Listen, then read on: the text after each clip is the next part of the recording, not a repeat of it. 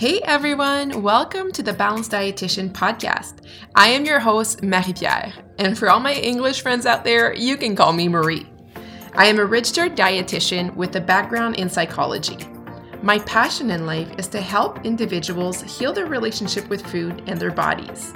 If you're tired of dieting and tired of restriction, you are at the right place. I'm hoping that this podcast will help and support you as you heal your own relationship with food and your body, and give you the tools, the resources, and the knowledge that you need to finally ditch the diets.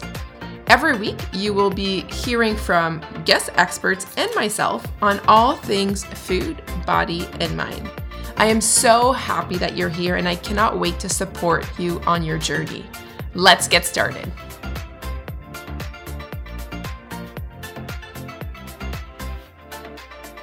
Hey, hey, just wanted to stop this podcast episode for a moment to let you know about our free workshop coming up next week. So, as we know, it is Eating Disorder Awareness Week this week. We are all about food relationship and the way that we relate to food. Something that is really, really common for many of us is emotional eating and using food as a way to cope. However, in diet culture, there's a lot of misconceptions around emotional eating and even like tactics to stop and manage emotional eating that may actually be harming your relationship with food and with your body. So, next week, we're going to go through a three day event where I'm going to teach you all of my best tips around emotional eating so you can understand yourself, your triggers, identify what you need, and learn how we can manage with kindness. If you're interested in joining this free workshop, head over to www.thebalancepractice.com forward slash workshop. I cannot wait to see you next week. Hey, hey, welcome back to the Balanced Dietitian podcast. I hope that you're doing so wonderful. Happy February. Today is February 1st as this podcast is being released. How are we feeling entering the second month of 2023? I'd love if we all took a moment right now to a deep breath, nice deep breath and just settle into our bodies, whether you're walking around, maybe you're listening, sitting down, drinking coffee, maybe you're moving your body, wherever you're at. If you take a moment to just connect to your body for a second and check in on how we are feeling and how we are doing today. Oftentimes, as we come to the second month of the year, the high of January has now ended, came to a crash. Um, and it can be a really hard time. I often find that with my clients, February can actually be one of the tricky months because we're no longer on the high of the holidays. Um, maybe some folks engage in some dieting behaviors and then it doesn't last anymore and we're back to ground zero and or it's just kind of this piece of like being exhausted of the winter time the high is done we're still in it there's just a lot happening. So, taking a moment to check in with yourself to see how you are doing, I think is so, so, so important. And um, before we get to the podcast episode today, I also want to let you know that next week I'll be running a free workshop. It was actually supposed to be this week, but we pushed it to next. So it's actually going to be next week uh, from the 7th to the 9th of February. And we're going to be doing a workshop on emotional eating, managing our emotions without food, learning to, um, you know, cope with those emotions, recognize those emotions, and really nourish our bodies with kindness. So, if that's something that interests you, if you want to be part of it, you're more than welcome to join us. Again, it is free and the replay will be available for a week post the event. Um, so, even if you can't make it live, I still encourage that you join us for this event. So, you can go to thebalancepractice.com forward slash workshop to sign up. And yeah, I'll look forward to connect with you. Now, today I want to talk about eating disorders because from February 1st to 7th, it is Eating Disorder Awareness Week here in Canada. And if you don't know this about me, um, I run the Balanced Practice, which is my baby, which is a multidisciplinary clinic of, of um, dietitians, therapists, social worker who specialize in eating disorder care. This is what I do on a day to day basis. and it's such a big week for us to bring awareness. I mean, I feel like we try to bring awareness like all week long, all the time. But right now, that is a pretty big deal, right? Like trying to really focus on um, talking about ED, talking about the awareness piece. So, today I thought it'd be a pretty cool thing to talk about certain myths about eating disorder and certain facts about eating disorders that are maybe not known. And I would love if you are able to share this episode to help us spread the word for this awareness week. We so appreciate any share, any reviews, any any um, likes on our podcast as it helps us spread the message. But this week, particularly as we are focusing on spreading eating disorder awareness, we would love, love, love if you're able to share this podcast to your story on Instagram or with a friend or whoever you think would benefit from learning about eating disorders, getting more information about it, because that's all what we are all about. So, I'm going to start with a few myths around eating disorders, and then we are going to talk about a few facts about eating disorders. So, the first eating disorder myth that we see all the time, and I probably talk about this quite a lot, but I think it's really important, is this idea that eating disorders do not have a body size. So, the myth would be that an eating disorder has a body size, that it's a typical, maybe teenage white girl, very, very thin, and that's an eating disorder but it is not. So let's unpack that right now. Eating disorders do not have a body size. Actually, the majority of folks who have an eating disorder don't actually live in thin bodies, right? People of all body sizes, all body shapes, all body colors, all body abilities, all of us at all age, all gender, all the things can be impacted by eating disorders. It does not have a look. This is probably the most um, important fact, right? Um, and the reason I say it's the most important fact is that if we believe that eating disorders have a look, then it's very, very easy to um, not see someone who's struggling. It's really, really easy to overlook uh, folks who may not fit like the bias that we have, right? Who doesn't that doesn't fit the image that we have it's easy for people who struggle to continue to struggle in silence, right? And as someone who has an eating disorder, if we believe that there is a, a size, a shape, a look to an eating disorder, and we don't fit that category, it's going to be less likely that we're going to go get help. We may believe that we're not sick enough. We may believe that we don't deserve help. We may be- don't believe that it's serious enough if we attach a look to the illness. So, this is really important. And if this is the only thing that you remember from this podcast episode, that's 100% okay. Eating disorders do not have a look, they impact all people of all ages, all genders, all body sizes. All right. The second um, myth is that eating disorders are not really serious and are maybe just like a choice or a thing of vanity let's talk about it because that is also not true. Eating disorders are serious chronic illnesses, they are a mental illness. It's not about look, it's not about attention, it's not a choice that someone is making. It is a very real um, illness.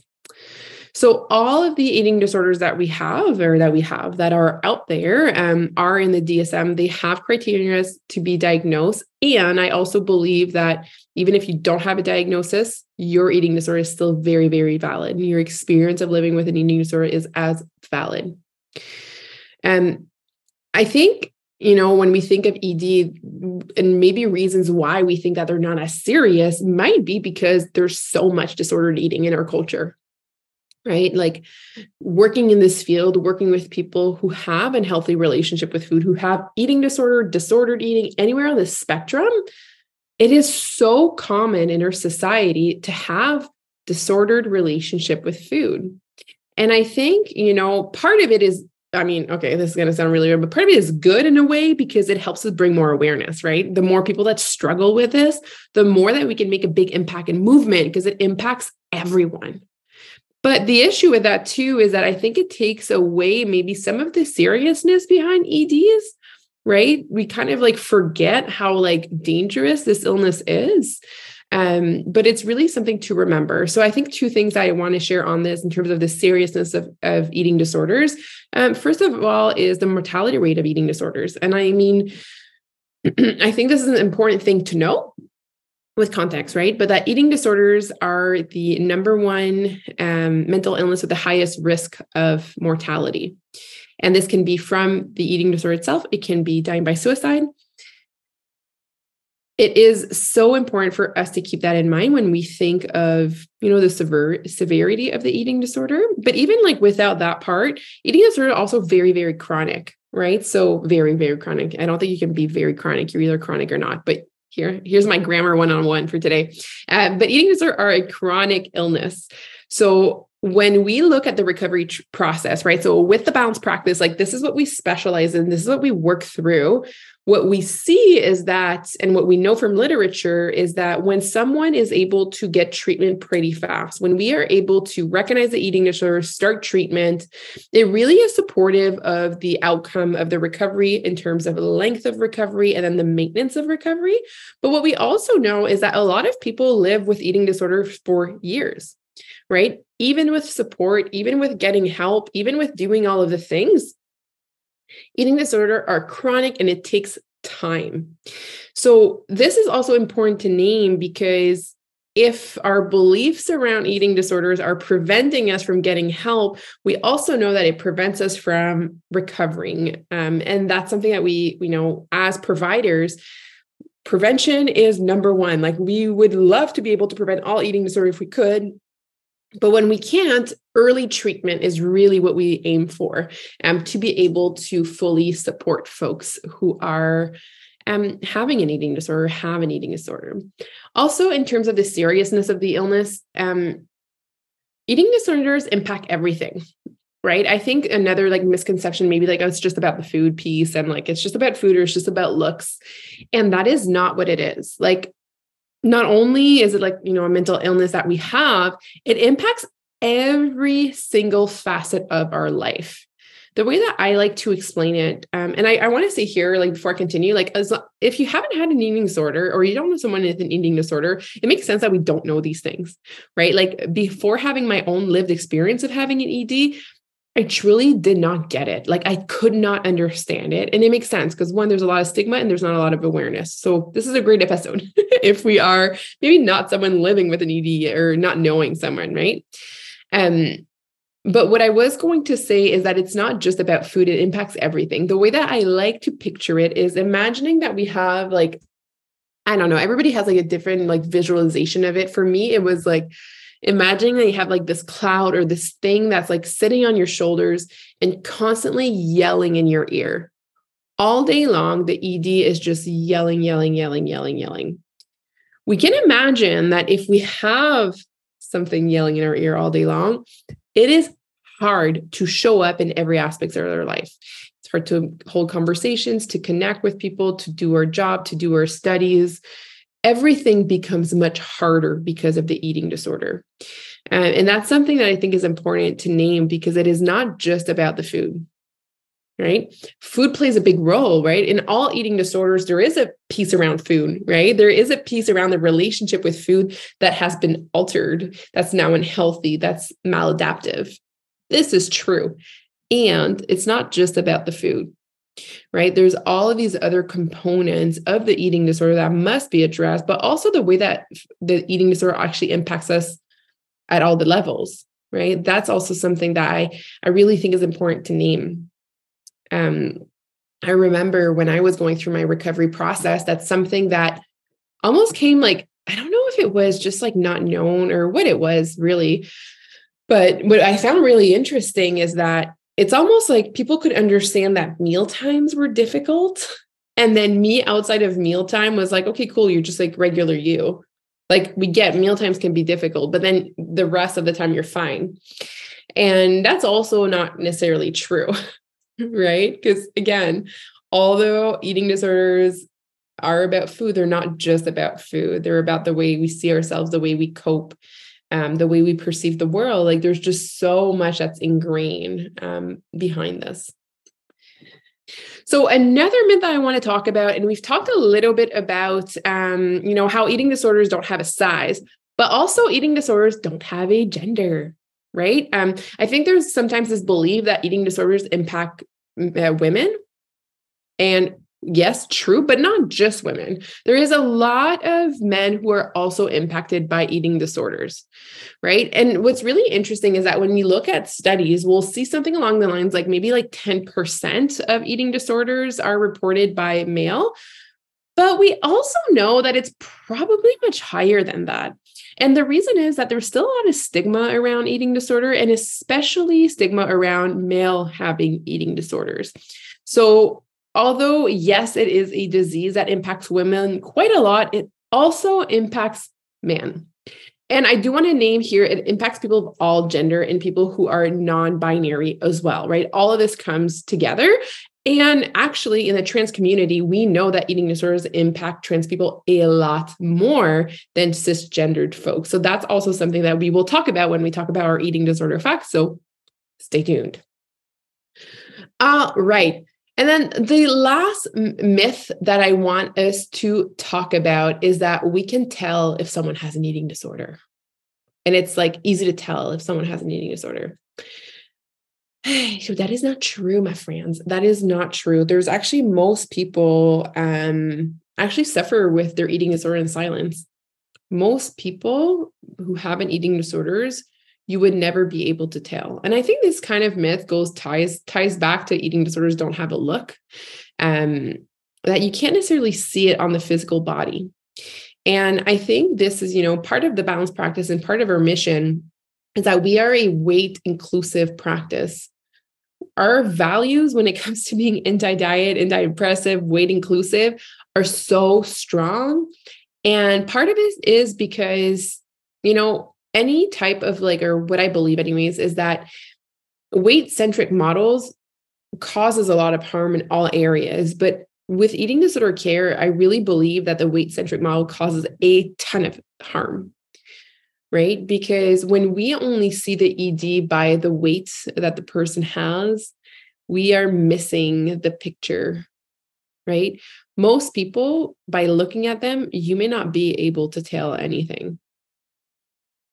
And actually, having worked with hundreds and hundreds of clients over the last few years, most people in their disorder or their eating disorder, they feel very alone, right? Because there's so much like chaos there's so much happening there's so much challenges and struggles that they're going through their eating disorder and no one on the surface can know. No one sees it right? And that's kind of the stigma that attaches i think any type of mental illness where we don't get to visually see it so we may not know and understand the severity of it but i think it's something that's really important to remember is that we don't know and just because someone appears well and appears to be okay doesn't really mean that they are right?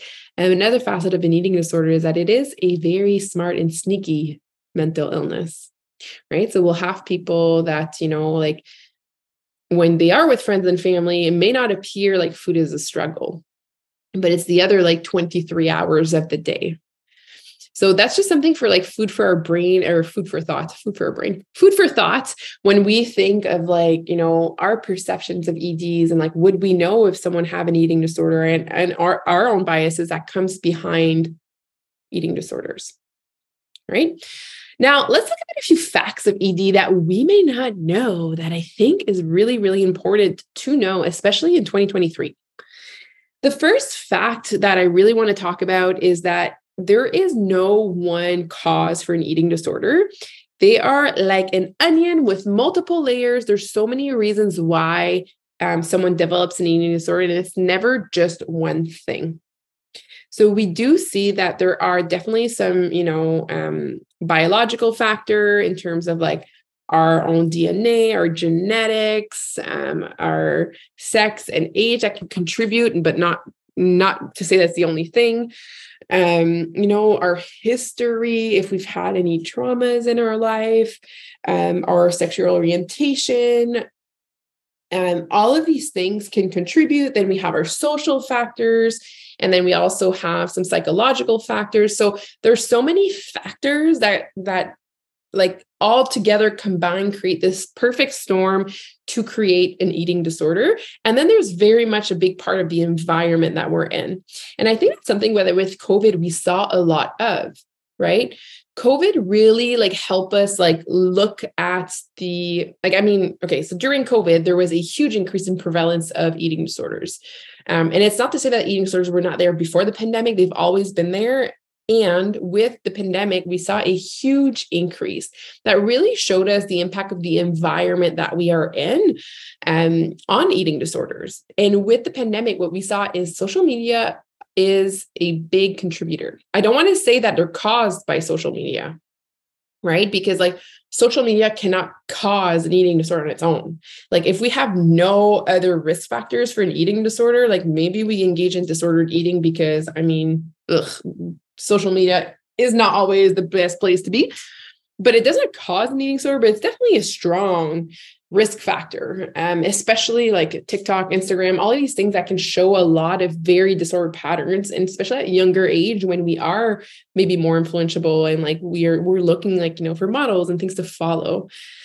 Um, but it's not just that, right? It's also like our routine, the way that we perceive ourselves, our fear of um, you know, being sick and all of these things that contribute. But the fact remains that um, uh, eating disorder is multifaceted and it's never the person's fault for having an eating disorder and it's never the parent's fault for the child developing an eating disorder. There's so many different factors around that can put someone at risk. I do believe that knowing those risk factors can be really important right? Because like there is risk factors there's also protective factors and things that we can do to protect ourselves and again, even if we protect ourselves the best way we can, we may still develop an eating disorder. Um, so just wanted to name that um, because I think that's also super duper important. Um, another fact around eating disorders that I wanted to talk about today is just the different types of eating disorders. And I think this goes back to like eating disorders don't have a look and there's just no one thing, but just like having the understanding that there are different types of eating disorders. I think that you know, in social media, we learn a lot about anorexia, which is a very restrictive type of eating disorders, and binge eating. Like I think binge eating is like making a, uh, a big wave right now where we talk a lot about binge eating. But there's also a lot of other eating disorders, right? Like bulimia, OSFED, ARFID, pica, rumination. There's even like orthorexia, which is not technically an eating disorder in the DSM, most likely will be in my perspective because the obsessiveness for wellness but just knowing that there's so many different nuances within you know when our we struggle with our relationship with food and our body.